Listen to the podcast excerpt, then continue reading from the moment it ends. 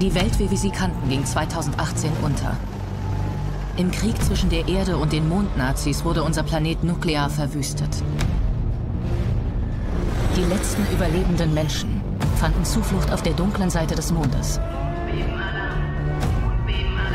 Die vertriebenen Überreste der Menschheit schufen sich ihre neue Heimat in der ehemaligen Nazi-Basis.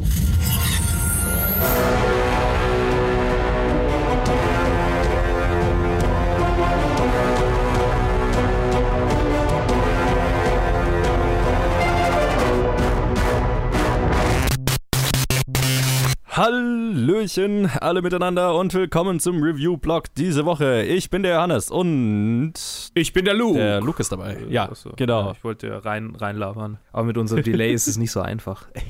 nee, genau. Äh, Jetzt, jetzt, äh, ich mal schauen, wie ich es basteln werde. Ähm, Tut mir leid. ja, alles, alles gut. Äh, wir machen äh, Reviews und diese Woche sind es ziemlich sicher einige mehr als letzte Woche. Oder ich weiß, dass einige mehr sind. Was, aber warum sage ich ziemlich sicher? Es sind einige mehr als letzte Woche. Und den Anfang macht Iron Sky The Coming Race. Das ist das Iron Sky Sequel zu dem Film Iron Sky. ah, Äh. ha. Äh, große, große Revelation. War das der Film mit dem eisernen Himmel? Ja, genau, Ah. so, so ungefähr. So könnte man das sagen. Jetzt wollte ich gerade schauen. Iron Sky, 2012 kam der raus. Mann, das ist sieben Jahre her. Ja. Huh, krass. Ich erinnere mich noch, äh, wie wir den im Kino geschaut haben. Ich, ja, ich auch. In Berlin Ja, auf Abschlussfahrt. ich weiß. Das war etwas. Äh, genau, zwölf Ja. Jahre ist es her. Krass, also das ist schon, Was? hat lang gedauert für den zweiten Sieben. Film. Nee, Achso, sieben Jahre Zwölf- ist es her. Sieben Jahre, Entschuldigung. Du hast gesagt 2000, Ah. 2000 ja, egal. Ja, genau, also äh, zwölf, äh, sieben Jahre, 2012, so. Ja. So, wer nicht, äh, noch nicht über den ersten Iron Sky weiß, das war, ist wahrscheinlich so mit eins, eins der oder vielleicht das erfolgreichste Crowdfunding, zumindest Feature-Filmprojekt, Ja. wo halt ein kompletter Kinofilm gecrowdfundet wurde. Oder Sonst hätte ich noch Kung Fury ein, ein, eingeworfen, aber der ist kein richtiger Featurefilm. Der ist keine, der ist nicht mal eine Stunde lang. Ja, genau. Und was ich gerade erfahren habe oder gestern äh, erfahren habe, ist, dass äh, sagt dir Critical Role was. Nee. So, so Voice-Over-Schauspieler, die Dungeons and Dragons spielen, halt so. Mhm, mhm. Die haben jetzt gerade die erfolgreichste TV- und Film-Kickstarter-Kampagne aller Zeiten geführt. Oder führen die gerade noch. Ha. Die wollten halt ein halbstündiges animiertes Special finanzieren und zwar wollten sie 750.000 in 48 Tagen. Und innerhalb von ein paar Tagen hat sie siebeneinhalb Millionen schon Krass. und machen jetzt eine Serie draus. Apropos, machen wir mal eine Serie draus. Kommen wir äh, zu Iron Sky 2. Ja, genau.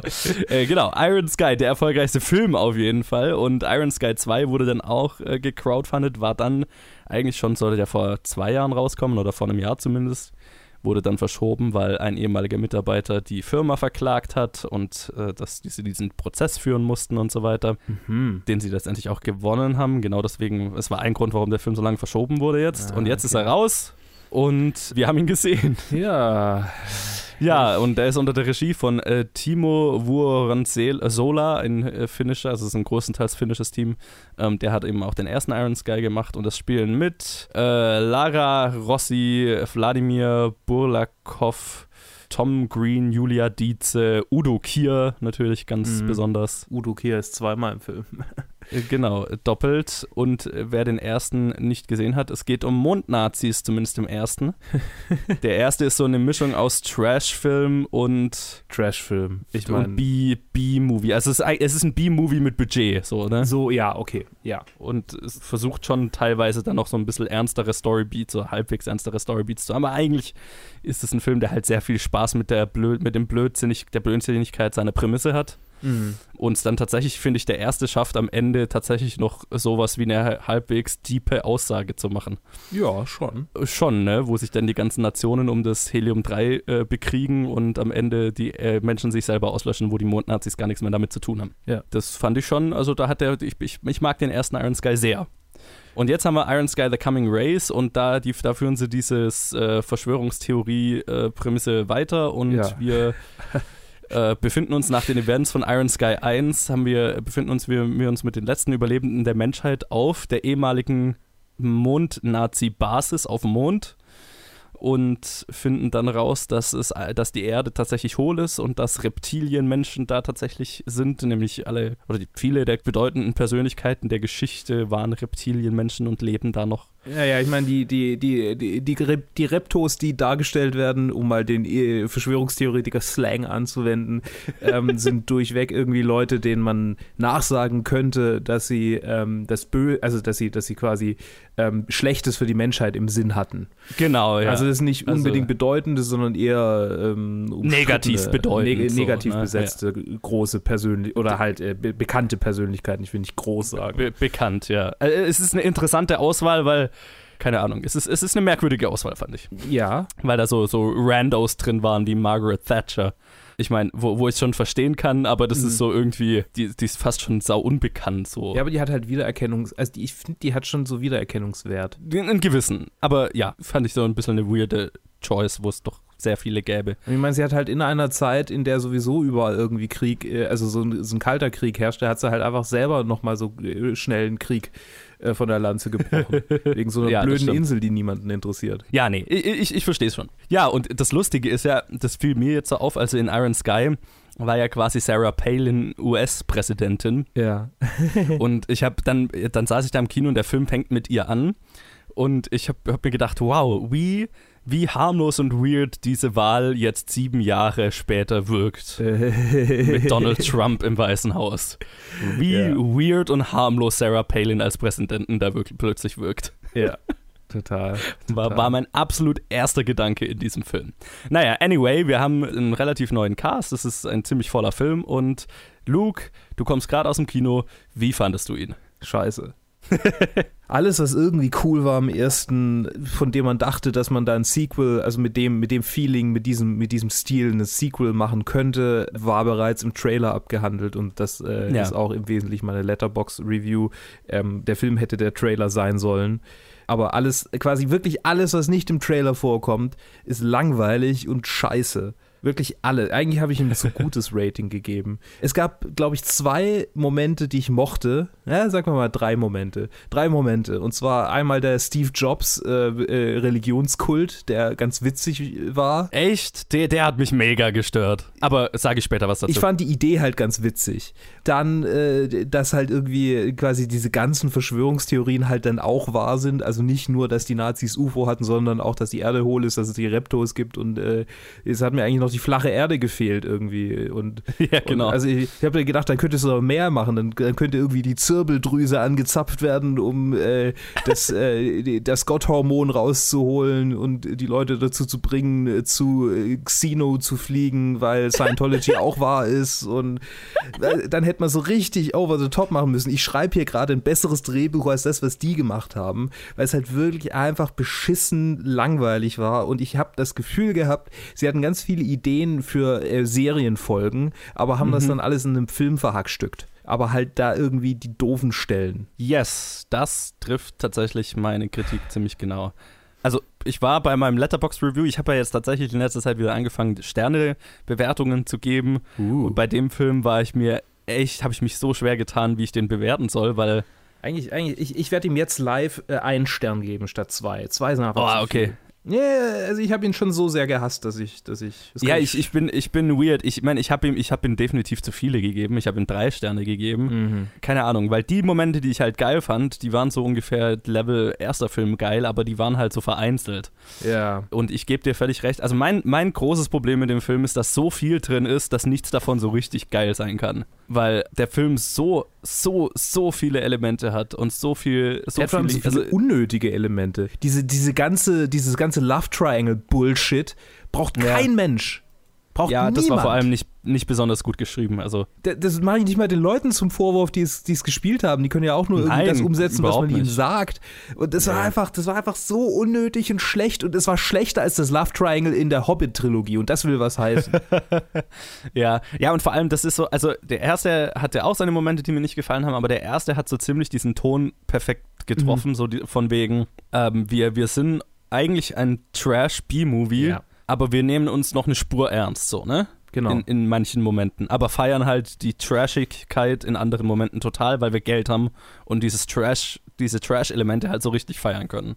Wie halt Mondnazis, die mit äh, Space-Zeppelinen die Erde angreifen und so ja. Scheiß. Ne? Und, und hier hatte ich so das Gefühl, hier hat sich der Film viel zu ernst genommen und tatsächlich versucht, eine tatsächliche Geschichte, aber halt in einer Trash-Welt zu erzählen. Ja was dann vom Ton für mich überhaupt nicht mehr funktioniert hat, weil der Film selber viel zu ernst war für, dafür, wie trashig er eigentlich war. Aber es war nicht mal eine tatsächliche Geschichte, das war so eine. Äh, das ist halt so eine 0815 Adventure. Äh, ja, wir genau. müssen dieses eine Ding holen, um. Das ist für mich nicht mal mehr eine tatsächliche Geschichte, weil es einfach so ausgeschlachtet und ausgelutscht wurde, dass wenn man es schon macht, dass man sich wenigstens was Neues einfallen lassen soll, aber das halt einfach ja. irgendwie in einer crazy Welt spielen lassen, aber sonst nichts verändern, ist halt einfach schwach. Ja, genau. Und das ist mein großes Problem, weil die crazy Welt, die Ideen, die in dem Film sind, fand ich größtenteils echt geil. Mhm. Also da sind so viele geile Trash-Ideen. Also, und ich muss an der Stelle sagen, also wenn ich geil sage im Zusammenhang mit Iron Sky, dann meine ich das so kacke, dass es wieder geil ist. Oder so ja so over the top, dass es geil ist, wie halt Mondnazis. Ja, es gibt Momente in diesem Film, äh, die sind definitiv so wie ein Desktop-Wallpaper, das ich mir, das ich habe. So irgendwie ja, also, Hitler, der auf einem, der auf einem T-Rex reitet. Genau, Julia, Julia Dietze, die einem T-Rex in die Fresse kickt, auf ja. dem Hitler reitet. Wenn man sie mit Jesus austauscht, dann wär's, dann wär's perfekt. Genau, das ist, was der Film sein sollte, ne? Und ja. dann sind das halt, diese Momente sind halt so kurz und so vereinzelt in dem Film drin. Und es wird ganz viel anderen Dingen, an ganz viel anderen Dingen, die dann so 0815 sind, wie diesem Love Triangle, halt extrem viel Zeit gegeben, mhm. was halt den Spaß an diesen Trash-Elementen schon krass mindert, weil zum Beispiel auch die hohle Erde, die ist in dem Film, aber die ist halt sau kurz drin. Ja. Und eigentlich hätte der ganze Film in der hohlen Erde spielen müssen, wenn wir es mal ehrlich sind, so, ne? Ja, total wenn man den Film damit bewirbt oder wenn das das, also der letzte Film waren Mondnazis, die invasieren und dann thematisch, wenn der Film halt die hohle Erde ist, dann muss der, das, der Fokus dieses Films auch die hohle Erde sein, aber der Fokus ja. dieses Films ist nicht die hohle Erde. Der Film hat keinen Fokus. Ja, überhaupt nicht. Weißt du, woran mich das Pacing in diesem Film stark erinnert hat? Hm? The Ring Thing. Boah, das, daran erinnere ich mich zu wenig, aber. Den habe ich kürzlich, den habe ich kürzlich nochmal angeguckt und das Pacing ist ziemlich, ziemlich exakt so. Okay. Einfach so, oh, wir haben diese witzige Idee oder wir haben diese Idee, lass uns mal unsere Charaktere dorthin schicken. Ah ja, jetzt haben sie das gesehen, jetzt gehen sie weiter. Ja, ja genau. Also wirklich einfach so ein Stationsfilm, so ein Stationslauf als Film. Genau, von, von Gag zu, oder von Idee zu Idee. Hier ist es ja nicht mal unbedingt, also schon Gag, aber von Idee zu Idee halt. Es hat, es hat kaum einen Gag gezündet. Auch das, hinter mir ist ein Typ, ich meine, der hat schon geschnarcht, als die Trailer anfingen.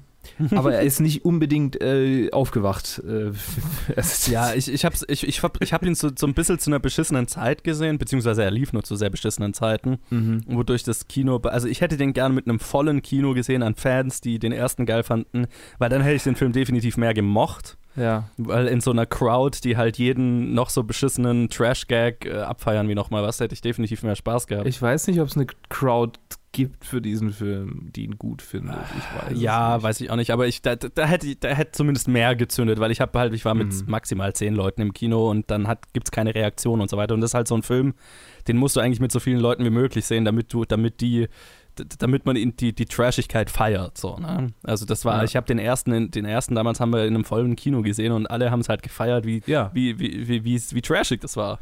Ja und dämlich und so weiter. Und das ist halt geil. Und ähm, das hat es natürlich noch schlechter gemacht in dem Fall. Aber halt so Sachen wie, also da, da, sind halt so geile Ideen drin, wie halt in der hohlen Erde, dann hast du dieses, dieses äh, letzte Abendmahlbild von mhm. irgendwie dem Reptilienpapst und äh, Osama Bin Laden als Reptil und äh, Genghis Khan und, und Mark Zuckerberg. Und Mark Zuckerberg, der irgendwo noch mit drin hockt. The Zuck. Genau, lauter so Sachen, ne? Und das hat dann halt, das ist halt zehn Minuten in dem Film, diese ganze hohle Erde und die Reptilienmenschen. Und, und als sie dann irgendwie auftauchen, werden sie sofort irgendwie abgehandelt. Ja, genau, ist halt sofort vorbei. Und auch selbst Hitler auf dem T-Rex, was ja ungefähr, ne, das ist ja ein geiles Bild, da hätte ich gerne mehr von gesehen, ist halt ungefähr fünf Minuten in dem Film. Ja. Und das ist halt schade, man, das, das sind so. Ha das ist halt so vorbei an dem, was den ersten so geil gemacht hat. Dadurch ist der Film halt unfokussiert. Ich meine, ich fand die Hauptdarstellerin, die war, die war cool. Ich habe ihn ja leider auf Deutsch sehen müssen, weil er in Stuttgart ah, nicht, okay. äh, passend auf OV läuft. Deshalb kann ich nicht so viel zu den Performances sagen. Mhm. Aber so nach dem, was ich gesehen habe, ähm, konnte ich, also ich weiß nicht, konnte ich nichts wahnsinnig Schlechtes drüber sagen. Aber man kann halt auch nur das umsetzen, was, was einem gegeben wird. Ne? Ich, ich meine so, ich, ich ich fand die, die beiden, die jetzt das Love, die zwei Typen im Love Triangle gespielt haben, die fand die ich. Wahnsinnig langweilig. Die fand ich, also die Charaktere waren langweilig und ich fand die auch nicht so geil gespielt und so. Aber ich meine, Mai, das ist halt, äh, da, da wäre ich jetzt nicht mehr böse, weil ich weiß, ich schaue einen Trash-Film. Mhm. Aber die, Haupt, der, die Hauptcharakterin, die war halt tatsächlich ernst gespielt, was ja auch, also und ich finde, die macht einen guten Job. Also als das ja ihr, ihr Filmdebüt. Aber der Ton von ihrem Charakter passt halt irgendwie nicht zu dem Trash-Universum, in dem sie sich befindet, ne? Ja. das fand ich schade. um, um nochmal, um noch mal, sorry, dass ich dich, äh, ich, ich bin gerade, ich bin so, ich bin gerade so aufgebracht. Ich sehe gerade auf IMDb dieses Bild mit Udo Kier als Repto, äh, als Repto Hitler und hinter ihm sind vier Nashorn-Humanoide mit Conquistadores-Helmen und drei Ja. Zecken als Waffen. Ja. Und wenn man irgendwas Inhaltliches daraus gemacht hätte, wäre es so viel besser gewesen, als Ja. diese Typen äh, hätten genauso gut einfach irgendjemand in, äh, im Stormtrooper-Anzug sein können oder hätten äh, jemand im normalen Nazi-Outfit sein können, weil sie einfach, weil quasi keine Lore dahinter steckt, weil nichts dahinter Ja. steckt. Ja, genau. Es wird nur so angedeutet, so, ha, wir haben auch Verschwörungstheorien gelesen, aber es wird nichts irgendwie wirklich tatsächlich umgesetzt. Alles wird nur so angerissen. Ich meine, ich, wie gesagt, ich hatte immer noch Spaß in Stellen, aber es ist halt, es ist weit weg von dem, von dem ersten Film. Äh, Ich habe gerade in der Trivia gesehen, dass äh, der Regisseur meinte, dass er vielleicht einen dritten Film machen will. Ich meine, sie, künd, sie kündigen, haben den dritten ja angekündigt im Film. In der, in der Post-Credit. Ja, ich meine, so viele Filme wurden schon in Post-Credits-Szenen äh, äh, angekündigt und sind dann nicht zustande gekommen. Es ist ja wie bei allem, der erste muss erstmal genug einspielen und dann wird es wahrscheinlich auch wieder eine Crowdfunding-Kampagne geben und die muss Ja. natürlich zünden genug. Aber ich würde mir einen dritten anschauen und hoffen, dass sie sich dann wieder, weil das, was sie ankündigen, äh, ist schon nicht, also schon vielversprechend, finde ich. Ja, das schon. Es ist was, womit man, finde ich, sehr viel Spaß haben kann, wenn man es richtig macht. Ja. Ich würde es ihnen schon zutrauen, wenn sie sich ein bisschen zu Herzen nehmen, was hoffentlich also an Kritik kommen wird für diesen Film, dass der Fokus dann beim nächsten wieder, wieder richtig gelegt wird auf das, was sie halt ursprünglich mal gut gemacht haben. Deswegen, ich, ich wäre da definitiv nicht abgeneigt. Also so so ist nicht so Schade. So viel, so viel dazu. Viel, viel verschenktes Potenzial. Ich, ich, ich habe jetzt gerade Bock, den ersten nochmal zu schauen, den werde ich mir die nächsten Tage bestimmt nochmal anschauen. Kann ich verstehen, aber äh, ich, ich bin jetzt, ich fühle mich zu leer. ich äh, ich verstehe auch nicht so richtig, die, die, ich habe schon den Eindruck, dass die da sowas wie ein, wie ein, wie ein Extended Universe draus machen wollen. Oh, machen sie auch, das haben sie auch angekündigt. Weil Ah, okay. ähm, äh, die, die Firma, die die inzwischen dafür gegründet haben, heißt ja irgendwie Iron Sky Universe. Genau, und hier habe ich gerade gesehen, The Ark and Iron Sky Story ist irgendwie, kommt dieses Jahr noch raus. Genau, also die haben, die haben dann auch mal, da habe ich auch mitgemacht, die haben so eine Pitch, eine Pitch-Aufruf gestartet, wo man quasi äh, auf der Website für einen Monat lang oder so konnte man denen Ideen für Comics, für Kurzfilme, für Serien, alles pitchen, wo sie quasi ein gecrowdsourcedes Extended Universe draus machen wollten, sozusagen. Mit allen möglichen, auf allen möglichen Medien, nicht nur Film, sondern eben, wie gesagt, Comics und Kurzfilme und äh, Serien und was weiß ich alles. Okay. Genau, und da bin ich mal gespannt, was sie, was sie da jetzt auch draus machen werden, weil ich glaube halt, dass so dieses Conspiracy Theory, alles, alles ist echt äh, Universum, hat schon, hat halt Potenzial. Natürlich hat es Aber- Potenzial, aber man muss es Aber halt es muss halt, muss, muss halt richtig angegangen werden. Und der Film Iron Sky The Coming Race geht halt völlig von der falschen Seite an, finde ich, während Ja. Iron Sky halt völlig von der richtigen angegangen ist. Absolut, absolut. Das ist so ein bisschen wie Birdemic und Birdemic 2. Aha. Ich glaube, ich habe Birdemic 2 nie gesehen, ehrlich gesagt. Ja, aber sei froh, der lohnt sich nicht. Das ist so wie Iron Sky The Coming Race. Er versucht alles irgendwie anzuschneiden, was den ersten gut gemacht hat, aber letztlich ist er einfach nur schlecht. Ja, es ist schon, nee, es ist ein, der Vergleich hinkt ein bisschen, wenn ich länger drüber nachdenke, aber äh, ich habe mich ähnlich leer gefühlt, nachdem ich Birdemic 2 gesehen hatte. Während ich ähnlich ähm, äh, äh, freudig war, nachdem ich Birdemic aka beziehungsweise Iron Sky jeweils gesehen hatte. Egal. Ähm, also mein, mein Urteil zu diesem Film ist, ähm, bitte seht ihn euch nicht an, um, wenn ihr, wenn ihr Fans vom ersten wart. Falls ihr es tut, falls ihr Fans vom ersten wart und euch den zweiten angeschaut habt, lasst uns auf jeden Fall wissen, wie ihr ihn fandet. Und wenn ihr ihn gut fandet, fühlt euch nicht schlecht. Dann, dann habt ihr einen wesentlich besseren Tag äh, gehabt als ich heute. Ja, ja. ist, ich freue mich immer, wenn Leute Filme gut finden, die ich nicht gut finde, weil dann hat der Film wenigstens jemandem eine gute Tat getan. Außer Adam Sandler-Filme. Um die kämpfe ich mit jedem. Ja, das ist richtig, weil die äh, machen die Welt, wie sie ist, schlechter. Ja. Sagen wir in einer Review zu einem Nazi-Film. mit Reptoiden. Ich frage mich, frag mich ehrlich, ob in diesen Verschwörungstheoretikerkreisen ist jetzt wieder, weil bei Iron Sky gab es das ja auch, dass die dann sagen, oh, ja. boah, weil sie es halt auch nicht kapieren, so, boah, Hollywood äh, äh, sagt jetzt, wie es wirklich ist. Und, äh, ja, ja, ja. Ich, ich habe mir auch so gedacht, boah, ich freue mich schon auf die Reaktion. Ich hoffe, es kommen welche, weil ja. das kann ich kann auch mal warten. Das ist fast besser als, als der Film. Also in dem Fall wahrscheinlich besser als der Film, die Reaktion ja. zu sehen. Ja. Wesentlich besser. Aber ja, genau, wenn ihr, wenn ihr Iron Sky 1 mochtet, dann guckt euch einfach den Trailer zu Iron Sky The Coming Race an und dann habt ihr alles gesehen, was man sehen muss. Ja, wobei ich den Trailer auch nicht besonders gut fand, aber dann da ist zumindest, das sind die besten Parts halt drin. Ja. ja. Ich würde mal sagen, so viel dazu. Jetzt kommt Ted mit einem Review zu The Aftermath und dann hört ihr uns gleich wieder mit einem Review zu einer Serie. Du, du, du. Dieses Haus wurde von der britischen Regierung beschlagnahmt. Es ist jetzt Ihr Haus. Aber wir haben uns. Herr Lubert. Colonel Morgan, bitte kommen Sie rein. Das ist meine Frau. Meine Tochter und ich werden Sie nicht stören, bis wir ins Lager umziehen. Wie wäre es, wenn wir Sie hier behalten? Mit Ihnen hier wohnen? Ihr Hass wird vielleicht nicht offen gezeigt, aber unter der Oberfläche ist er vorhanden. Haben Sie während des Krieges hier auf einen deutschen Sieg gehofft? Hat die Bombardierung die Gesundheit Ihrer Familie beeinträchtigt? Ja, die Gesundheit meiner Frau. Sie ist beim Luftangriff gestorben. Servus und willkommen zu einem Einzelreview von Ted, mir. Schon jetzt das zweite Mal in zwei Wochen, das ist krass. Jetzt, wo man mich monatelang nicht bei den Reviews gehört hat. Und der Grund ist, ich habe letzte Woche in der Sneak einen neuen Film gesehen, der bald, bald rauskommt. Keine Ahnung, wann er rauskommt. Aber ich weiß, dass er The Aftermath heißt. Oder der deutsche Titel Niemandsland, Strich The Aftermath. Es ist ein Period Piece von James Kent, dem Regisseur. Leider kenne ich nichts, was er sonst noch so gemacht hat, aber die großen Namen sind nicht in der Regie, sondern bei den Schauspielern und zwar spielen mit in den Hauptrollen Kira Knightley, Skarsgård, einer von den Skarsgårds, weil da muss man kurz nachschauen, Alexander Skarsgård und Jason Clark. Das sind die drei großen Schauspieler im Film. Aber die Hauptdarstellerin ist Kira Knightley in dem Film. Jetzt nach, nach Colette nochmal ein Period Piece mit ihr. Dieses Period Piece spielt in Hamburg direkt nach dem Zweiten Weltkrieg. Und Kira Knightley, ihr Charakter, kommt aus London nach Hamburg, um ihren Offizier oder General oder sonst was, ihren Mann da zu besuchen. Hamburg ist unter Administration von den Engländern zu der Zeit. Das heißt, sie kommt da, um mit ihm zu leben.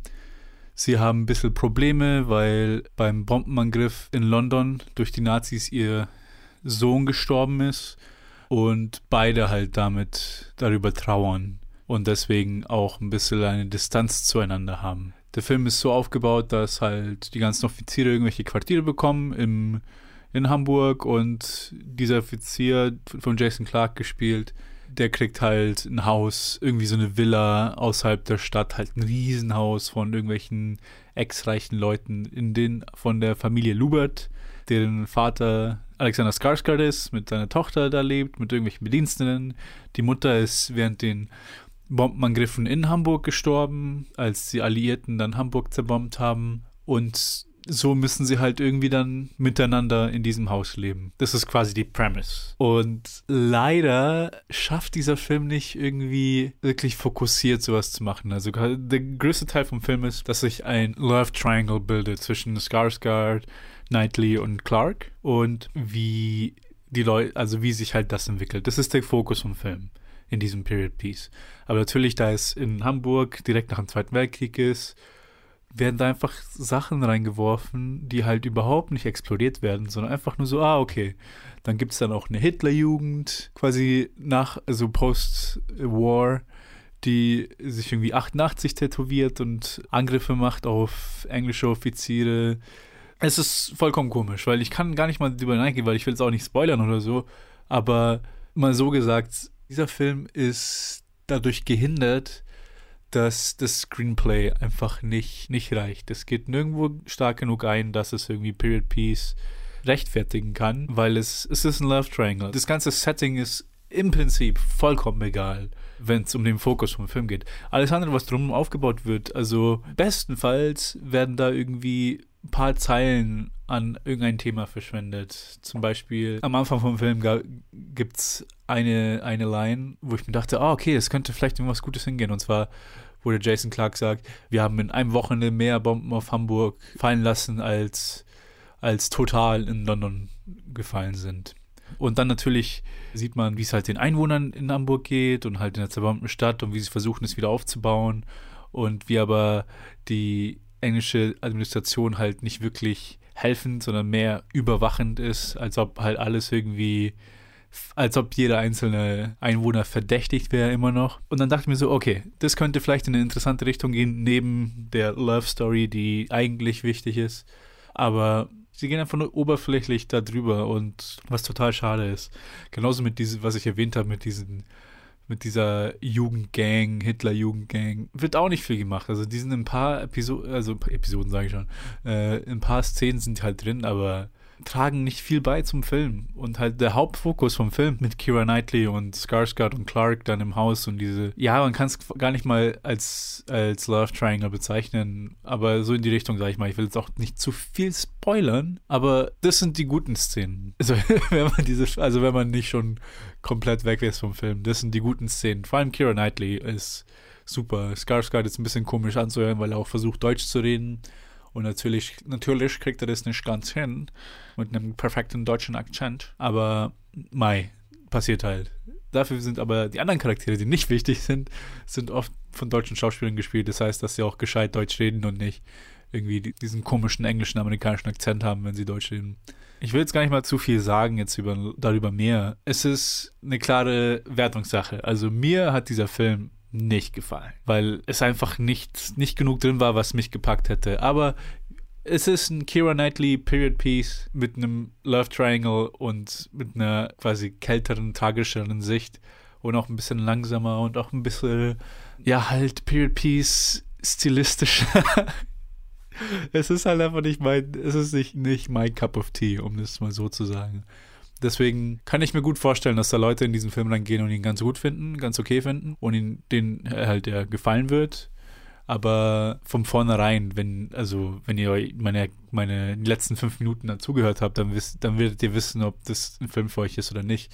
Ich kann auf jeden Fall sagen, es ist kein schlechter Film. Er ist kompetent gemacht, da kann ich nichts anderes sagen obwohl mich nichts gepackt hat, kann ich nicht sagen, okay, da irgendwie schlechte Schauspielerei oder äh, schlechte Regie oder sonst irgendwas. Die Kostüme auch alles super. Keira Knightley sieht mega aus und sie ist auch der beste Teil vom Film. Aber das ist halt nicht für jeden und das war auch definitiv nicht für mich.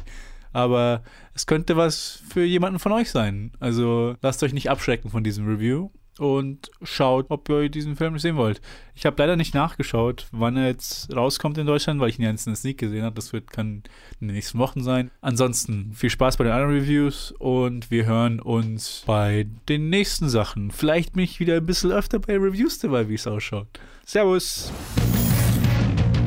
Und willkommen zurück zu unserem nächsten Review, das ich habe mit Joe, Hallo. wie schon vor zwei Reviews angekündigt. Jetzt habe ich dir nicht mal eine Pause gelassen, um Hallo zu sagen. Tut mir leid, heute ist da Wurm drin. Wir haben schon lange nichts mehr zusammen aufgenommen. Deshalb äh, ist diese. Die, Alter, echt, ne? Ja, äh, dieses, dieses geschmierte Zahnradgebilde, das wir da gemeinsam aufgebaut haben, an, an Pacing, äh, ist es einfach äh, raus. S -s -s Passiert.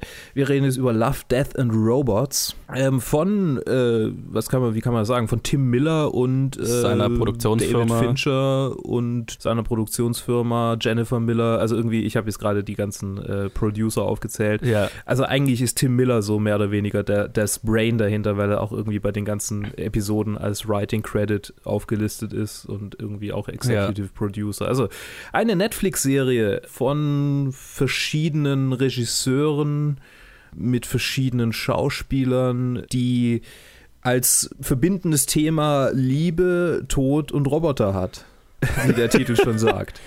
Äh, mit ja.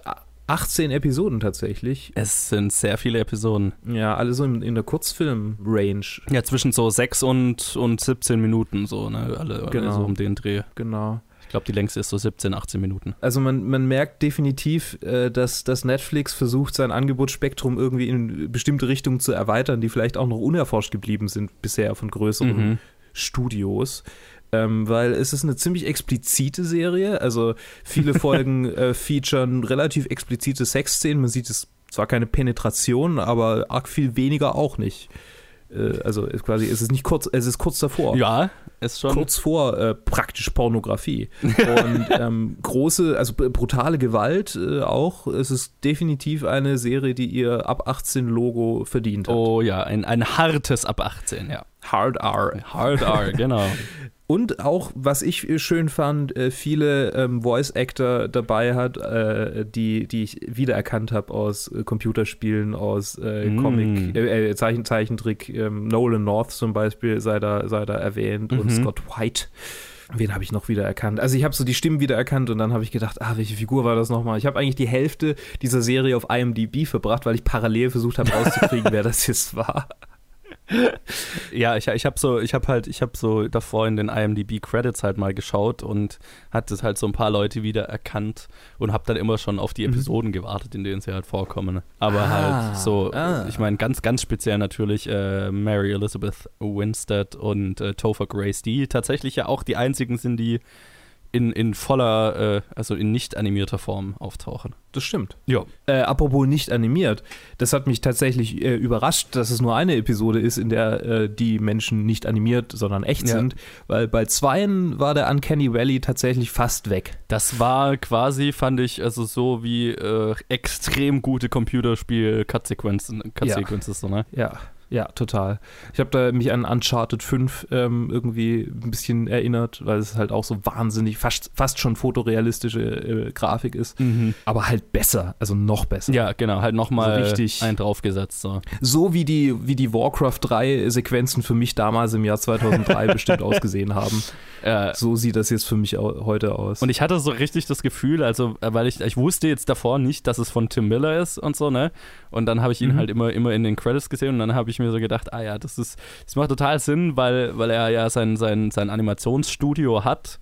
Und ich hatte so Ja. richtig das Gefühl, dass er einfach ausprobieren wollte, so was kann man mit Animation so alles machen. Jetzt, jetzt testen Ja. wir doch einfach mal alle Bereiche so richtig aus. Mhm. Und äh, das ist definitiv gelungen, würde ich mal sagen. Also mir hat es sehr gefallen. Ich habe ich hab wirklich, ähm, einige Episoden waren ein bisschen sehr Videospiel, äh, fand ich. Also manche waren halt wirklich einfach so, hm, ja. Es kommt äh, die, die äh, Militärepisode auf diesem anderen Planeten Mhm. mit dem Raumschiff. Genau. Äh, das Und auch die letzte Episode äh, mit den Sowjet, äh, mit der Roten Armee da. Yes, auch der habe ich mich super an Metro 2033 äh, Voll, erinnert, voll. Ich habe mich gefühlt. gefühlt wie in einem langen, langen Trailer für Metro 2033. Ja, voll. Du, du, hättest, du hättest diese die, die Episode spielen lassen und dann am Ende ein neues Metro ankündigen und ich hätte sofort, oh, geil. Ja, ja, genau, genau. Aber es gab auch Episoden, die, die ich, ähm, die klassisch äh, animiert, also nicht animiert, sondern klassisch Zeichentrick waren. Genau, Ähm, also zum Beispiel die, äh, also die mit der, der Katzenfrau. die war, fand ich sehr, sehr stilistisch ansprechend. Ja,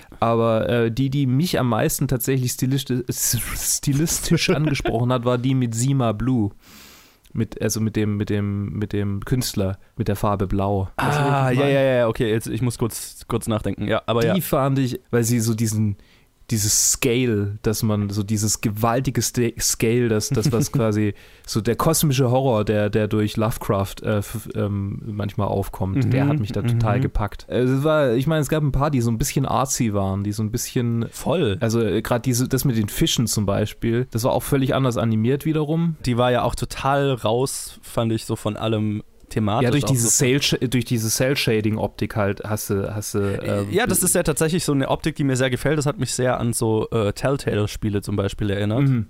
Ja. Ganz stark. Also optisch fand ich die cool, aber auch so thematisch äh, fand ich, war die ja voll raus, weil da, das war ja fast schon esoterisch, so ein bisschen gar nicht so Mhm. dystopisch. Ich habe mich übrigens sehr an Black Mirror äh, erinnert gefühlt, äh, rein vom Aufbau und aber auch so von der grafischen Aufmachung, ne? Teilweise schon, ja. Also, dass jede, jede, also dieses, statt bei Black Mirror, dieses ähm, Logo mit dem, äh, mit dem zersprungenen Glas, hast du halt hier immer diese Zeichen, die an, bei jeder Episode Mhm. auftauchen. Das ist, ja, und ich meine, es hat auch so mit Technologie zu tun. Also, es war eigentlich eine animierte Version von Black Mirror, von der Black Mirror Staffel. Das fand ich total cool. Ich bin inzwischen ein Mhm. großer Fan von diesem Anthology Storytelling einfach auch. Total. Und hier ist es ja wirklich so, also hier ist es ja wirklich Einfach weil jede Episode so was ganz anderes ist. Das ist eine sehr highly bingeable Serie. Das ist so wie, die, so wie die Get Shorties, ähm, äh, die beim Fan äh, Fantasy Filmfest zum Beispiel kommen. Also einfach ja. so eine Kurzfilm-Anthologie. Äh, auf Arte gibt es ja zum Beispiel auch so eine, so eine Sendung, die einfach drei, vier Kurzfilme zeigt nachts, ja. in der Nacht. Das, ich liebe das total. Ja,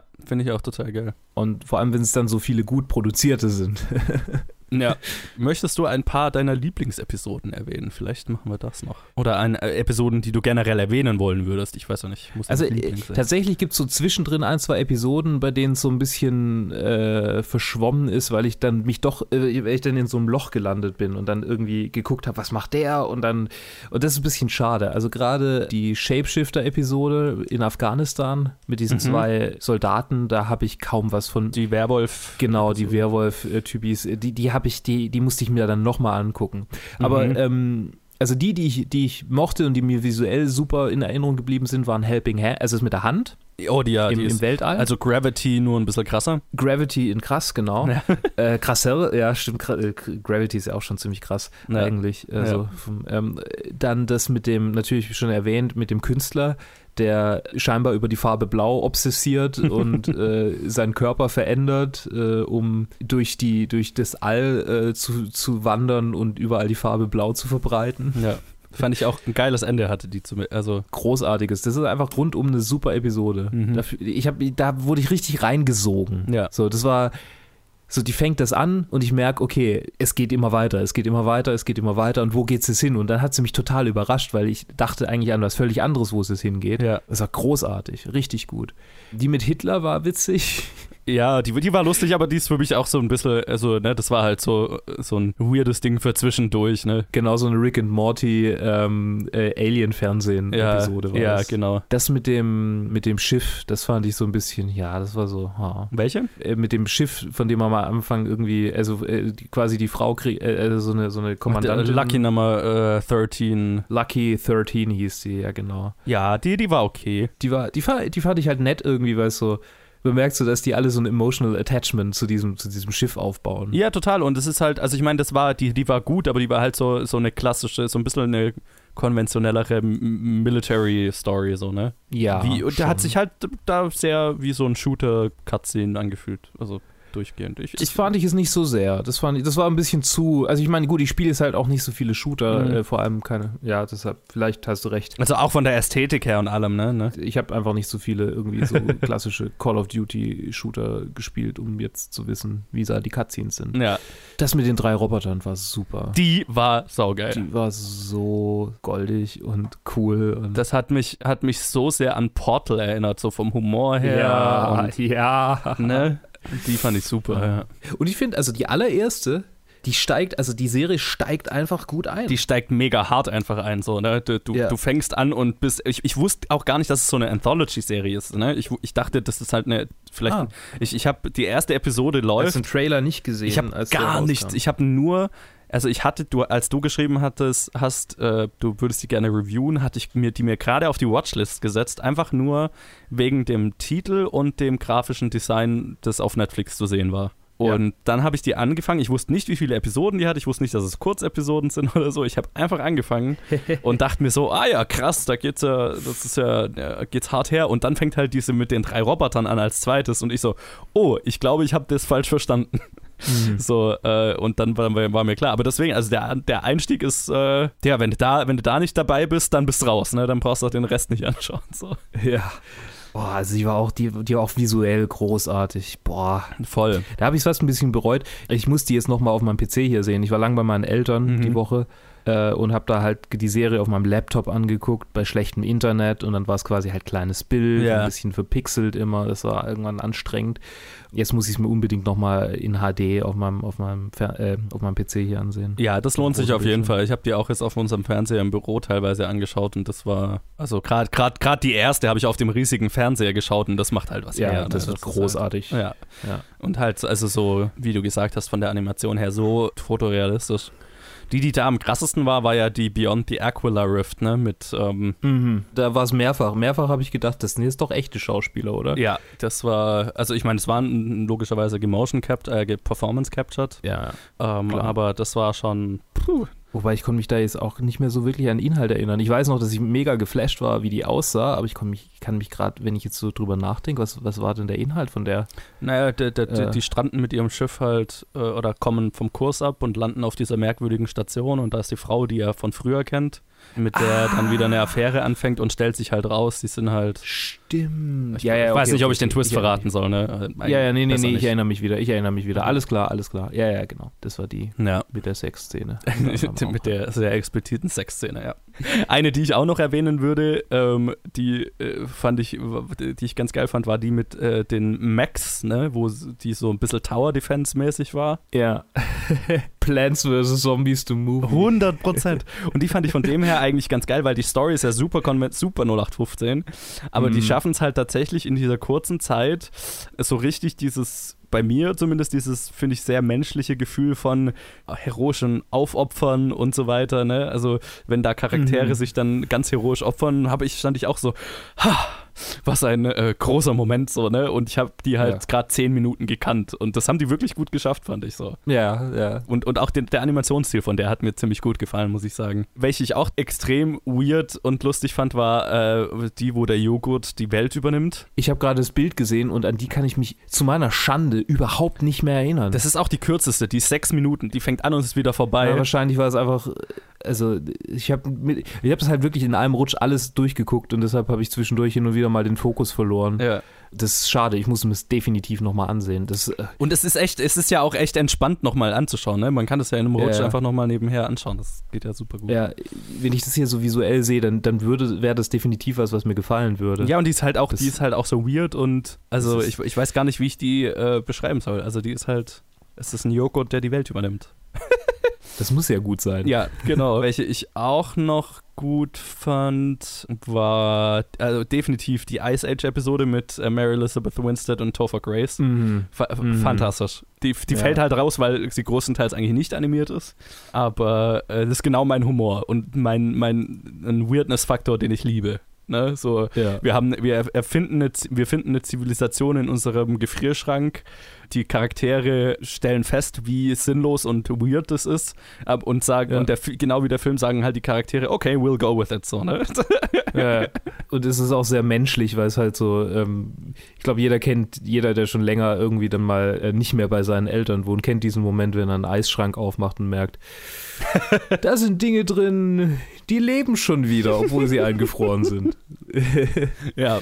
Ja, welche, die für mich so ein bisschen rausgefallen sind, war zum Beispiel diese Blindspot. Da kann ich, also ich kann mich schon noch dran erinnern, was passiert, aber die hat jetzt keinen bleibenden Eindruck hinterlassen, zum Beispiel. Die Fish Night fand ich, also keine Ahnung, die war auch thematisch für mich so ein bisschen raus. Die war halt geil animiert, ja, aber ja, ja, hat jetzt auch keinen bleibenden Eindruck hinterlassen. Dann die auf dem Schrottplatz. Ach, mit dem, mit dem alten, äh, mit dem alten Mann. Tom Waits ähnlichen Typen. Ja, ja, voll.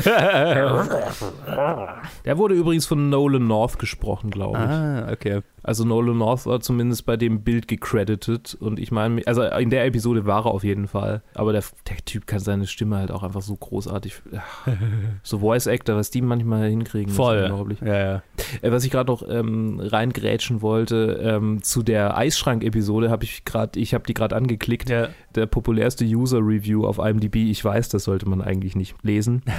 Great episode with some sloppy writing. I love the whole idea behind it, but the reaction of the two actors to the fact that they have a whole civilization living in their fridge was really unrealistic. so. Das, das war der Witz.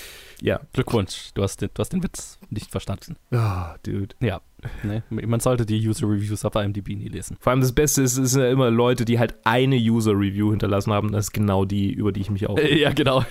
Also ich habe mich jetzt nicht aufgeregt. Ich fand es so witzig, weil genau das war das, was du hervorgehoben hast und der Typ schreibt, äh, wirklich unrealistisch. Ich meine, es ist also es ist halt so, die, die, die Schauspieler drehen sich im Prinzip in die Kamera und sagen, wir wissen, dass es dämlich ist, aber bear with us. Und ich meine, das Was gefällt würde man erwarten von einer Serie, die das, das, äh, das Liebesprojekt von jemandem ist, der Deadpool als Regisseur gemacht hat. ist, so. ist halt so, ne? Mm. Ja. Also genau, das waren so meine, meine Favorites, würde ich jetzt mal sagen. Äh, beziehungsweise mhm. die, die, jetzt waren wir ja gerade bei denen, die jetzt keinen bleibenden Eindruck hinterlassen haben. Aber, aber ich meine, wie gesagt, größten. Also ich fand auch, ich fand auch die letzte mit den russischen. Die war halt visuell ganz, ganz die war, cool, Die war visuell halt saugeil. Die storymäßig war die jetzt auch nicht mehr als die äh, Suits mit den Max. Ne? Es geht auch um Leute, die von einer, also von einem schwarmähnlichen Alien Invasion ja. überrannt werden und mehr ist es halt nicht. Die war geil animiert, fertig. Also ich würde mal sagen, so 70, 30 Prozent äh, durchaus sehr sehr geile Episoden. Ähm, und wie gesagt, es ist halt dadurch, dass die Episoden so kurz sind, du kriegst die ganze Zeit was Geiles Neues zu sehen. Es wird nie langweilig. Mhm. Es ist echt, ich würde mich würde jetzt fast interessieren, wie lang die ganze Staffel ist. Weil gefühlt ist es halt so ein, ein Spielfilmlänge dann, ne? Das ist länger als ein Spielfilm. Ja, oder halt wahrscheinlich so drei Stunden lang, sowas. Ja. ja, sowas. Ja, die gehen vorbei wie nichts. ja, das auf jeden Fall. Es wird nicht langweilig. Ja, das kann ich durchaus äh, sehr guten Gewissens empfehlen, die Serie. Wirklich sehr erfrischend mhm. und auch für sowas wie Netflix einfach geschaffen. Ich meine, von Netflix geschaffen für Netflix. Äh, richtig, geschaffen. genau. Also, also, also das ist halt auch die Plattform, dafür ist es, dafür ist es einfach gut. Und ja, macht Spaß. Wenn ihr Ähnliches kennt irgendwie, dann, dann sagt uns bitte Bescheid. Ja, 100 Prozent. Ähm, das ist gut. dann auch so ziemlich alles, was ich dazu zu sagen habe. Dito, Dito. Ich äh, kann es nur wärmstens empfehlen. Jeden, jeder, jeden, der kein Problem mit Sex und Gewalt hat. ja. Und Robotern. Genau, und, und Robotern. Ja, Sex und Gewalt sind okay, aber Roboter. Da, da ziehe ich den Schlussstrich. Ja, es ist. okay. okay.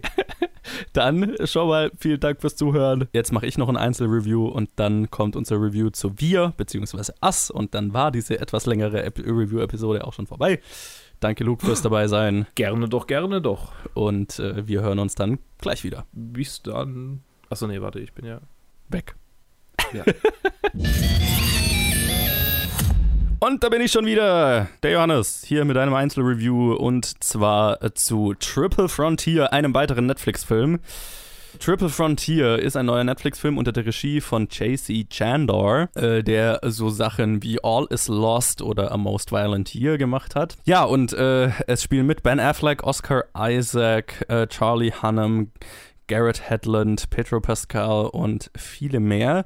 Und äh, der Film handelt äh, von einer Gruppe ehemaliger Soldaten, die jetzt äh, teilweise als Söldner unterwegs sind oder teilweise, also Ben Afflecks Charakter ist äh, jetzt inzwischen äh, Immobilien, äh, Immobilienmakler oder wie auch immer man es nennt. Und die beschließen, sich nochmal als Team zusammenzutun, um einen Drogen-Kingpin à la Pablo Escobar in Südamerika auszuschalten und äh, sein Geld zu stehlen. Also die be beziehungsweise also von Oscar Isaacs Charakter äh, geht äh, der Auftrag oder die Idee aus und der ist halt dort äh, in Südamerika unterwegs und möchte halt den Typ vor allem ausschalten, damit es der Region wieder besser geht.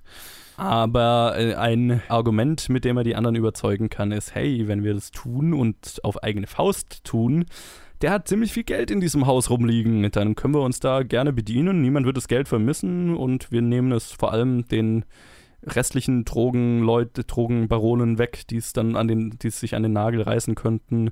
Also das Geld wird, äh, ist eher besser, wenn es da nicht bleibt. Und hey, wenn wir das nehmen, wer wird wer, wer hat da was dagegen? Wem schaden wir damit? Ja, ich, ich habe den Film angeschaut, weil ich gedacht habe, hey, ist ein großer neuer Netflix-Release, den sollten wir wahrscheinlich reviewen und hab, hatte nicht so wirklich Bock, weil das Poster für mich halt so nach einem typischen Macho-Kriegsfilm aussah. Ich hatte keine Ahnung, worum es geht und ja, hab halt so gedacht, ja, komm, ich habe einen freien, freie zwei Stunden, jetzt ich schaue den mal, damit wir ihn reviewen können oder damit ich ihn reviewen kann und muss sagen, äh, ich war sehr positiv überrascht weil der Film dann überhaupt nicht das war, was ich, was ich erwartet hatte. Sondern, also es gibt Action, nee, ich meine, die einzige wirklich größere Actionsequenz ist eigentlich am Anfang von Film, bevor die Geschichte überhaupt richtig losgeht. Ähm, und der Rest vom Film beschäftigt sich viel, mit der, viel, viel, viel mehr mit den moralischen Grauzonen, in denen sich die Charaktere be bewegen.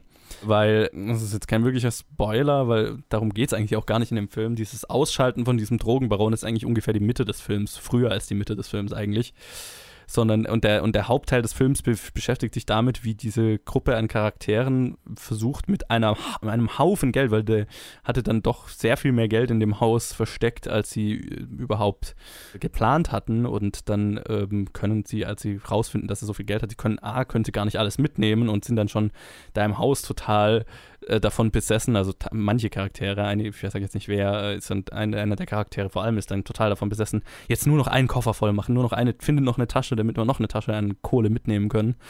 Und ja, der Rest vom Film bewegt, also ist dann mehr so, so ein, nicht Survival-Story, aber halt so, die müssen allerlei ähm, widrige Umstände überwinden, um mit diesem Geld letztendlich, was ja ihr, was ihr Ziel ist, um mit diesem Geld dann ja nach Hause, also halt raus aus dem Land zu kommen. Aus Brasilien ist es, glaube ich, wo sie den Typ umlegen, um, und um dieses Geld dann irgendwo in Sicherheit zu schaffen, äh, auch weg von dem Typ seinen Männern und anderen Drogengangs, die dann hinter ihnen her sind. Ja, und äh, was dann interessant ist, ist halt, dass sie ja auf allerlei Widrigkeiten stoßen, äh, vor allem weil sie so viel Geld dabei haben was einfach einen Haufen wiegt, was dann ein Problem ist. Und dann sind sie halt gezwungen, immer mal wieder Geld irgendwo zurückzulassen oder moralisch sehr problematische Entscheidungen zu treffen. Und äh, es gibt eine Stelle, wo sie Geld auch einfach anzünden.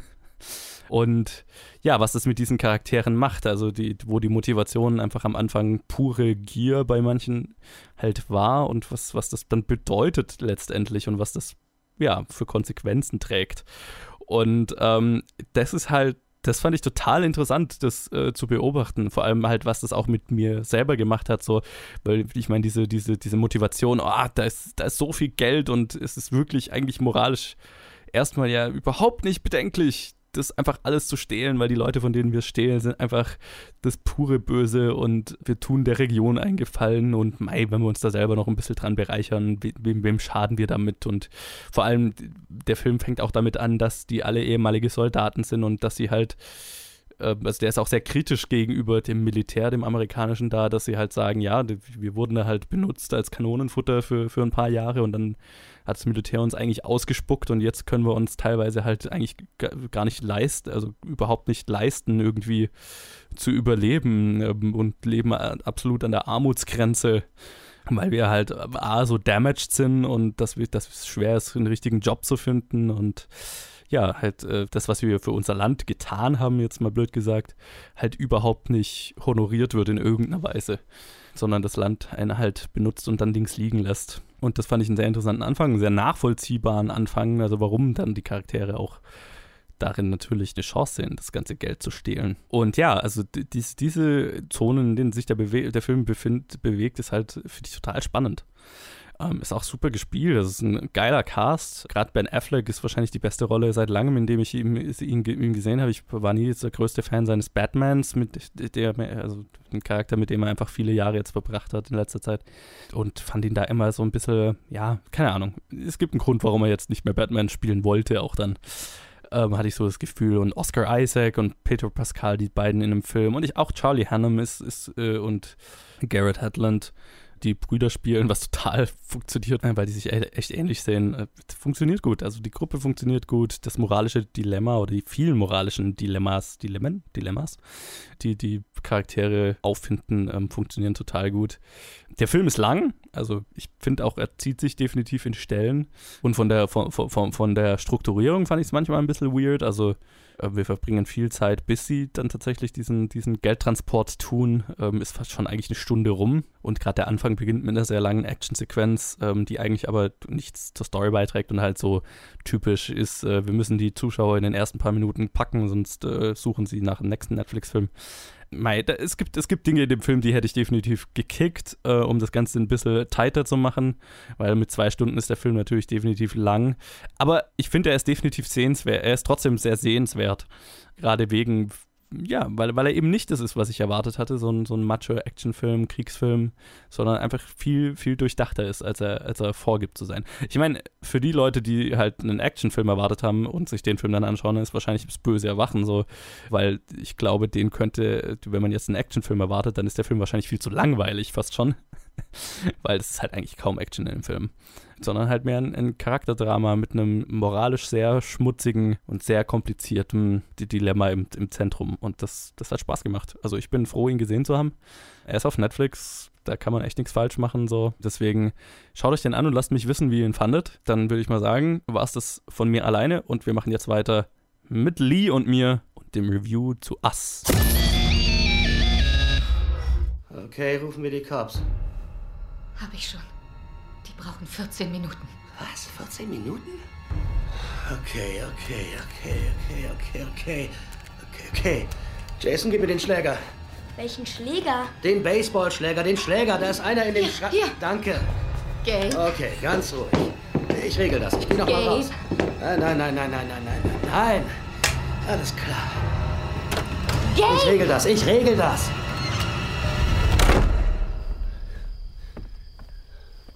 Ich dachte, ich hätte euch das schon gesagt. Runter von meinem Grundstück. Okay? Gut, wenn ihr Stress haben wollt, dann gibt es Stress. Hallöchen, äh, wir, äh, was, was, was, was, ich, das, das war nix. Egal. Hi, äh, hallo Lee. Hi Joe. Äh, wir sind hier mit einem letzten Review in diesem Review-Blog und zwar reden wir über den Film Wir. Oder Us. Also wir reden über Wir oder Us äh, im Original unter der Regie von Jordan Peele, der äh, einen Film bisher gemacht hat, nämlich Get Out vor zwei Jahren. Zwei, drei Jahren? Ist es schon drei Jahre her? Der kam 2017 raus, ja, für drei Jahre. Okay, nee, zwei Jahre dann. Ja. Wir sind noch nicht, ich bin 2020. Ups, Mathe. ich habe gerade irgendwie an, an 2016 gedacht. Anyway, äh, Get Out hat äh, der gute äh, Jordan gemacht und ähm, der war ja ziemlich geil, äh, falls ihr euch erinnert, hat auch einen Oscar gewonnen und so.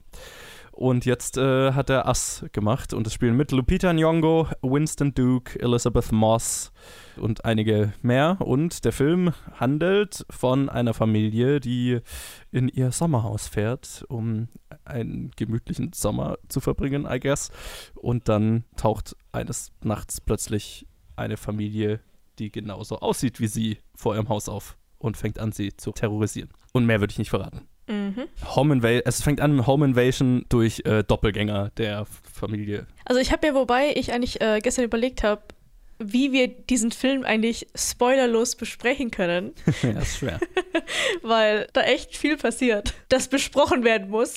Ich, ich meine, ja, es ist, mir brennt quasi unter den Nägeln ein Haufen, also es ist eigentlich spoilervoll darüber, also spoilerig darüber zu reden, aber Wir können ja eine Spoiler-Alert gegen Ende erwähnen. ich meine, das ist das letzte Review. Jetzt, jetzt machen wir, versuchen wir es mal spoilerlos und wenn uns dann, wenn wir am Ende noch Bock haben, dann machen wir noch ein kleines Spoiler-Segment vielleicht, weil es ja das letzte ist.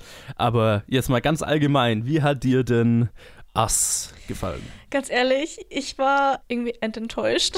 Was? Ich habe viel mehr erwartet. Okay. Also ich saß gestern im Kino und ich dachte mir, krass, cool, cool, cool am Anfang und dann irgendwann wurde es dann einfach nur so, what? Also ich finde das Konzept echt cool. Also am Ja. Anfang, wo man meint, dass man alles weiß, fand ich es cool und dann als die Twists dann dazu kamen, fand ich es noch cool, aber irgendwie fehlt mir die Logik im letzten Twist. Mhm. Also es ist echt ein, es ist ein komplexer Film. Er hat ab und zu mal die Momente, die echt serious und weird rüberkommen sollten, nicht so hinbekommen, wie es wie, wie es er, wie er es gern hätte. Mhm. Also da haben die Leute im, im Kino ab und zu mal gelacht. Ab und zu mal habe ich es verstanden und die anderen Male habe ich mich umgedreht. So, hallo. Wir sind im Kino. Ah, ich habe sehr viele Gedanken über diesen Film. Okay. So, so. Meine Meinung ist so, so. So, so, okay, okay. Dann sage ich vielleicht kurz, äh, also ich fand den Film tatsächlich ziemlich gut. Ähm, es ist aber, ich, ich habe das schon oft gehört, also ich habe in vielen Reviews habe ich gehört, dass Leute gesagt haben, ja, okay, und im dritten Akt passiert etwas, das ist logisch so weit entfernt jeglicher Realität, dass äh, viele Leute damit ein extremes Problem haben. Und ich bin in den Film rein, so mit dem Wissen, okay, irgendwas passiert, was total unlogisch ist. Und ähm, ich stelle mich jetzt einfach mal drauf ein, dass, dass das passiert so. Und das hat mir, glaube ich, geholfen, weil es ist völlig, also es wirft einen Haufen Fragen auf, wie das real ist, also und wie das real sein kann und und so weiter und hat aber gleichzeitig auch so ein bisschen übernatürliche Elemente und ich konnte es dann schon ganz gut so, ja, ist halt, äh, hat so über, hat irgendwie übernatürliche Elemente, aber das ist nicht wirklich, was der Film einem verkauft und das ist auch, glaube ich, mehr, was ich mir, wie ich mir das hin erklärt habe. Ich weiß es nicht, wie ich sagen soll. Aber für mich hat es trotzdem ziemlich gut funktioniert. Das einzige, also der, der Moment im Film, der mich also in, innerhalb dieses Twists und so weiter eher gestört hat, war der Moment, wo es wo der Film einem das sehr, sehr detailliert erklärt, was, was die Sache ist. Was es, was glaube ich dazu beiträgt, dass es so unlogisch wirkt. Weil der Film erklärt es, aber das macht es eigentlich noch schlimmer. Weil Ja, äh, genau. in dem Moment, wo es einfach nur was Unnatürliches ist oder was Übernatürliches oder was Unerklärliches, dann funktioniert hätte es, glaube ich, besser funktioniert, als wenn, äh, als was der Film einem dann versucht, weiß zu machen, was es ist. Obwohl, also ich habe ja, ich brauche irgendwie immer eine Nacht, äh, muss schlafen und dann nochmal drüber nachdenken. Und ähm, die Sachen, die erklärt wurden, haben schon Sinn gemacht. Wenn ich jetzt drüber nachdenke, ist, ah, das ist anders und das ist anders und das ist anders und das ist anders. Aber es ist einfach das, das Zusammenspiel, was nicht so ganz funktioniert hat, finde ich. Aber die Logik war gut. Und ich finde, es war auch so, man musste es nicht erklären. Ja. Man hat es auch so gecheckt. Und ich glaube, vielleicht ist es etwas, was, was Leute jetzt in der Vergangenheit äh, mitbekommen haben bei etwas artsieren Filmen, dass die Leute nicht checken, was es geht. Ja. Und ich meine, so ja, es, es soll ein Movie, also ein Kinohit werden, aber für die Leute, die es wirklich verstehen, lohnt es sich doch, so einen Film zu machen und nicht für so Horror-Spaß-Faktor, weil das ist, das, also der Film ist kein Fun-Thriller, den man sich einfach mal im Kino anschaut, ja. finde ich. Also nicht für die 0815 Publikum. Äh, es ist, es ist nicht, es ist kein Standard-Horrorfilm. Es ist auf jeden Fall ein Horrorfilm. Ich fand ihn jetzt auch nicht, ich fand ihn jetzt nicht krass gruselig, muss ich sagen. Also. Mm -mm. Am Anfang war er echt gut. Ja, ja, dieser Home Invasion-Part, der ist total gut und diese Doppelgänger, die da ins Haus kommen, sind auch total geil. Vor allem der kleine Junge, dem sein Doppelgänger ist. Also ich habe mich erst einmal so erschrocken, dass mir fast die Popcorn-Tüte aus der Hand gefallen ist. ja. Ja, nee, er hat auf jeden Fall ein paar geile Momente, äh, horrormäßig am Anfang und gegen Ende wird es mehr so ein Thriller. Also es verabschiedet sich so ein bisschen von dem Horroraspekt, finde ich. Äh, nicht vom Horroraspekt, aber vom Gruselaspekt. Das ist nicht mehr gruselig, sondern es ist mehr, nee, ich will nicht zu viel sagen, aber es ist halt mehr Th Thriller, Rick, wie auch immer. Also es hat mehr Fragen aufgebracht, als irgendwie mir Antworten. Ja, und ich, ich, ich stimme dir dazu. Also ich habe auch so ein, ich habe immer ein Problem damit, wenn ein Film versucht mir, also Dinge zu sehr zu erklären, beziehungsweise es gibt Filme, bei denen will ich das, wie bei sowas wie A Simple Favor. Und selbst da war es ja dann so, dass mir der, die Erklärung nicht, also das war der für mich der negativste Teil des Films und genauso ist es hier auch, also die, Erklär, die versuchte Erklärung von Us ist äh, für mich definitiv der, die, der, Schwäch, der Schwachpunkt des Films, der schwächste Punkt des Films. Und ich, hier haben wir tatsächlich halt einen Film, bei dem ich mir gedacht habe, das hätte es gar nicht gebraucht. Also eigentlich wäre es viel spannender gewesen, überhaupt nicht zu erfahren, was, was es auf, damit auf sich hat mit diesen Doppelgängern da hätte ich, boah, da hätte ich mir hinterher, da hätte ich dann, da gäbe es dann schön viele Think Pieces darüber und ähm, Leute könnten sich äh, die nächsten Jahre alle drüber streiten, was ist, wo die herkommen und wo, was die sind und so weiter. Und ich habe, hatte so ein bisschen das Gefühl, dass das tut dem Film nicht gut, dass er versucht oder dass er glaubt, das Bedürfnis zu haben, ja, einem einfach alles erklären zu müssen. Ja, äh, ich meine, der Film hat auch versucht, irgendwie so eine, so, so, so eine Sozialkritik mit reinzubringen. Was ja zu erwarten war von Jordan Peele, ne? Ja, ich glaube, es, es geht auch einfach darum, dass die Doppelgänger quasi die ärmere Bevölkerung repräsentiert und ähm, die, die uh, wie soll ich das sagen, ohne zu spoilern? Weißt heben, heben wir uns den Teil von der Interpretation für Spoiler-Segment auf, weil da habe ich auch okay. eine Interpretation. aber die ist auch nicht spoilerfrei. Ja, ähm, vielleicht noch, also jetzt habe ich, hab ich gesagt natürlich, was mir an dem Film am wenigsten gefallen hat und das ist auch, also das ist auch definitiv mein negativster Aspekt. Den Rest des Films fand ich eigentlich total geil. Angefangen mit den Performances und gerade Lupita Nyong'o in der, also in der Hauptrolle. Holy fuck, und ich meine, jeder, ja. jeder von denen spielt ja immer, äh, spielt ja zwei Charaktere, also sich selbst und also den Charakter und den Doppelgänger. Ja, das vergisst man voll schnell. Ja. Dass diese Leute zwei Sachen gleichzeitig spielen. Ja. Also ja, ich muss noch kurz äh, sagen, dass es auch vielleicht mein Fehler war, weil ich habe halt ganz, ich habe ich habe mich nicht vorbereitet quasi auf den Film. Ich gehe mal gerne unvorbereitet in einen Film rein, habe die Trailer gesehen und habe halt so einen so Horror-Thriller erwartet habe aber nicht äh, bedacht, dass dieser Regisseur gerne etwas speziellere Sachen darstellen möchte. Mhm. Und deswegen ist eigentlich meine Schuld, weil ich was anderes erwartet habe. Aber jetzt im Nachhinein hat mir der Film, hatte coole Aspekte, die gut funktioniert haben. Aber wie gesagt, die Erklärung war einfach irgendwie Ja, die zieht halt, unnötig. die zieht halt so ein bisschen runter. Ähm, ganz stark, finde ich sogar. Ähm, was halt sonst ein total geiler Horror-Thriller wäre. Ähm, oder ist. Also, wie gesagt, klinge negativer als ich bin.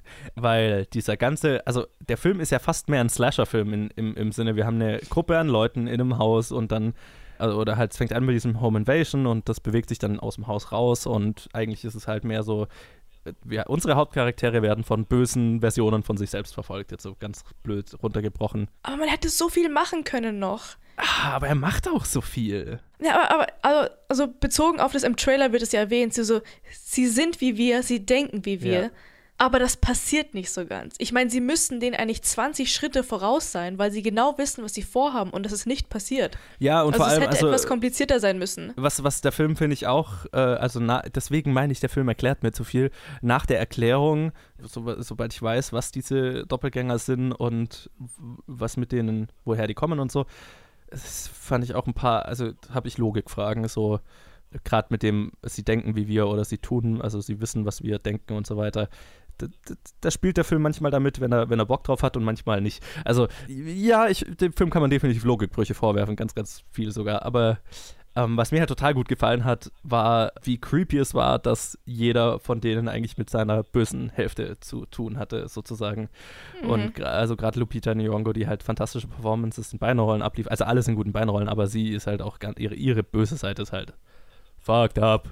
Super. Ja. Ich liebe diese Szene, wo sie das erste Mal alle im Wohnzimmer sitzen ja. und sie dann das Lachen anfängt. Also ich glaube, diese Szene gibt es auch im Trailer, aber dieses creepy Lachen, ja. das war so gut. Aber ich wünsche, sie hätten es etwas mehr in die Länge gezogen. Es war mir ein Ticken zu kurz. Okay, ja. Weil ich war, ich habe es im Trailer gesehen und da ist es so abgeschnitten und ich so, okay, ich freue mich voll auf diese Szene, weil ich weiß nicht, dieses creepy Lachen war einfach irgendwie cool.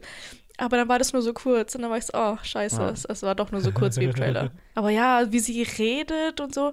Also, das ist hart gewöhnungsbedürftig. Ja, einige Leute haben gelacht. Äh, bei uns aber auch. Aber ich ja. fand's halt, ich fand's irgendwie cool, aber ach, keine Ahnung. Und ich meine, das macht, ist dieser Film ist speziell. Ja, wen ich auch noch erwähnen, äh, wären, äh, erwähnen will, wären Elizabeth Moss und äh, wer auch immer ihren Ehemann spielt in dem Film, die quasi die befreundete Familie spielen, die ich, die ich total lustig fand.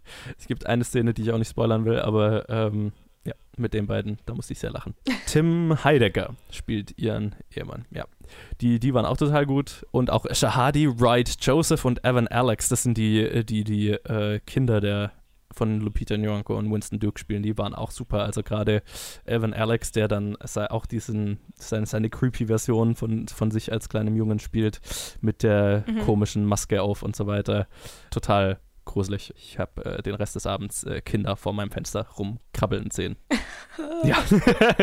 ich, mu ich muss noch kurz was sagen zu äh, Winston Duke. Ja. Und zwar, oh Gott, wie mich das gestört hat im Film. Was? Also irgendwann im Laufe des Films habe ich gecheckt, so ja, es ist, so, es ist ein Serious-Film, also das wusste ich ja, aber es ist auch ein Artsy-Film in der Richtung. Und dann diese Comedy-Momente. Haben die dich gestört? Also ich liebe ja, ich liebe ja lustige Momente in Filmen. Aber es hat einfach nicht gepasst.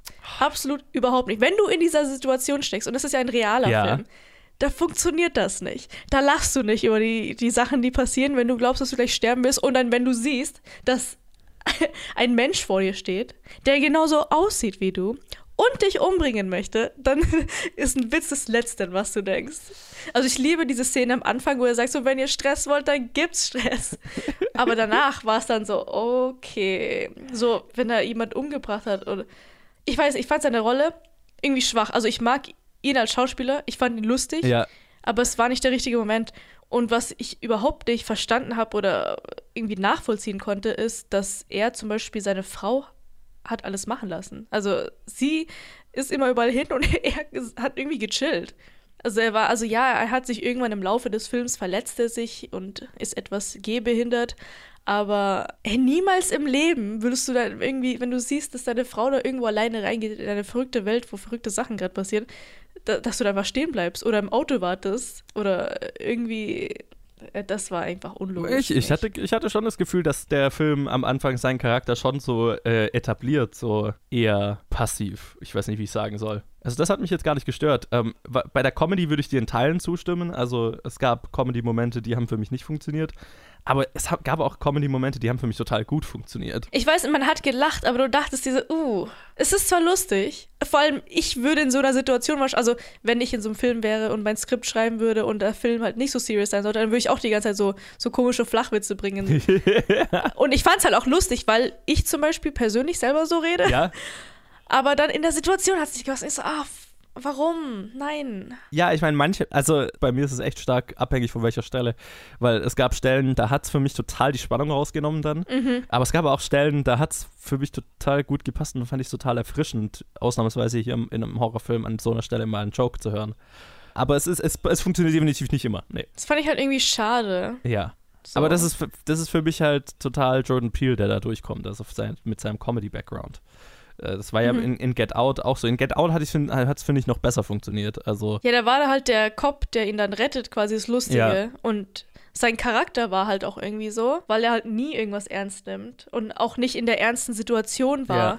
die quasi durch die Story hinweg ähm, stattfindet. ja, Sondern er kommt irgendwann dazu, keine Ahnung, dann, er hat es noch nicht so erlebt, deswegen ist er lustig. ja, ja. Aber der, der Vater sieht, dass seine Kinder eventuell sterben können, dass seine Frau eventuell sterben kann und er auch. Und halt, was vor denen steht. Ja, Alter. ja, ja. Ich weiß, was du meinst. Ich glaube, ich muss diesen Film noch einmal gucken. Oh, ich will ihn unbedingt nochmal sehen. Heiß Gefühl. Eine Sache, die ich noch erwähnen muss, äh, sehr, sehr positiv, extremst positiv, ist die Musik. Oh ja, die war genial. Fucking großartig. Ich hatte ungelogen, ich glaube, eineinhalb Tage äh, einen Ohrwurm und ich habe mich so auf diesen Film gefreut, dass ich endlich diesen Track hören werde. Alter, ich habe mir den, äh, ich hatte die Musik, glaube ich, vorher noch nicht gehört. Also ich habe den Trailer auch, glaube ich, nur ein oder zweimal gesehen. Aber ich habe mir hinterher den, den Soundtrack direkt, direkt geholt und äh, dieses, äh, dieser, dieser Chor, der da die ganze Zeit singt, den habe ich die schon, schon jetzt seit eben, seit gestern als Ohrwurm, seit ich den gesehen habe. Ah, super. Also, Die Musik war spitze. Ja. Der Hammer. Durch den ganzen Film. ja, nur. und halt vor allem mit dieser, mit der visuellen Umsetzung, die krass geil ist. Genial. Was mir noch aufgefallen ist, dass viele Szenen immer sehr dunkel waren. Und ich glaube, wie in Bates Street, wie ihr es erwähnt habt, dass sie komplett anders gefilmt haben mit ähm, dunkelhäutigen Charakteren, dass sie da quasi das Licht angepasst haben. Und ich Right. hätte mir gewünscht, dass sie es in diesem Film auch gemacht hätten, weil ich fand, in vielen Szenen war es einfach so dunkel, aber man hätte das Dunkle noch irgendwie anpassen können, dass die Charaktere irgendwie besser sichtbar sind, vor allem in Momenten, wo sie halt jetzt nicht äh, versteckt sein sollen, wie in der ersten Szene, wo die Familie reinkommt. Aber so generell, das hat mich so ein bisschen gestört. Der Film spielt aber auch damit, ne? Es gibt mehrere Szenen, wo Mhm. die dunkle Haut vor einem dunklen Background äh, als, als Jumpscare oder so mal verwendet wird. Dass eine Person Ja. plötzlich aus dem Nirgendwo auftaucht und so. Also gefühlt aus dem Nirgendwo. Ja, das, das verstehe ich auch. Ja. Es waren nur so ein paar Aspekte, wo ich dachte, das hätte man irgendwie schöner machen können. Also zum Beispiel die Szene, wo ähm, die zwei, die Eltern im, im Zimmer sind und sie ihre Geschichte erzählt. Und das war so, ich fand die Beleuchtung, das war so, ich weiß nicht, ich hatte ein Beleuchtungsproblem Okay. anfangs, aber das hat sich dann wieder geregelt. Verstehe. Also noch eine gute Sache, die mir echt gefallen hat, waren die Szenenbilder. Dein Gesichtsausdruck gerade. Ja. Mir hat der Anfang vom Film gefallen, dieses, ähm, was 1986, glaube ich, spielt. Oh ja, ja. Wie sie es, ich glaube, die haben auch einen Filter drauf gesetzt oder Oh ja. so. Es sah Mhm. auf jeden Fall anders aus. Ja. Es sah aus wie ein älterer Film. Das hat mir total gefallen. Und die Szene äh, auf dem Jahrmarkt. Mhm. Ja, also ich, äh, ich, also von mir, ich würde jetzt mal zu einem Fazit kommen und dann können wir noch einen kurzen Spoiler-Teil anhängen, würde ich sagen. Oh ja. Ähm, also von mir, äh, klare Empfehlung. Ich fand den Film total geil. Also er hat, das ist ein Kritikpunkt, den ich in letzter Zeit tatsächlich öfters mal eingebracht habe bei Filmen. Filme, die äh, das Bedürfnis haben, alles zu über äh, erklären, über zu erklären, ähm, zu, ja, I don't know. Ähm, ihr wisst, was ich meine. Also das hat der Film. Ähm, das ist auch ein klarer, starker Minuspunkt, finde ich. Aber alles andere äh, ist geil. Äh, es ist jetzt nicht auf dem Level von Get Out. Ich meine, muss es auch nicht sein. Get Out ist einfach, ja, ist ein anderes Level. ähm, es, Ja. ist ein, es ist ein echt, ich finde, ein, ein, ein ziemlich innovativer Horror-Thriller. Der ist nicht krass gruselig, aber krass spannend ist, finde ich. Auf jeden Fall. Es gibt noch ein paar Jumpscares, muss man, glaube ich, noch Mhm. erwähnen. Also wenn ihr das, wenn ihr damit kein Problem habt, dann. Ich würde die auf jeden Fall empf äh, den Leuten empfehlen, äh, den Film sich anzuschauen. Also wenn sie auf speziellere Filme stehen.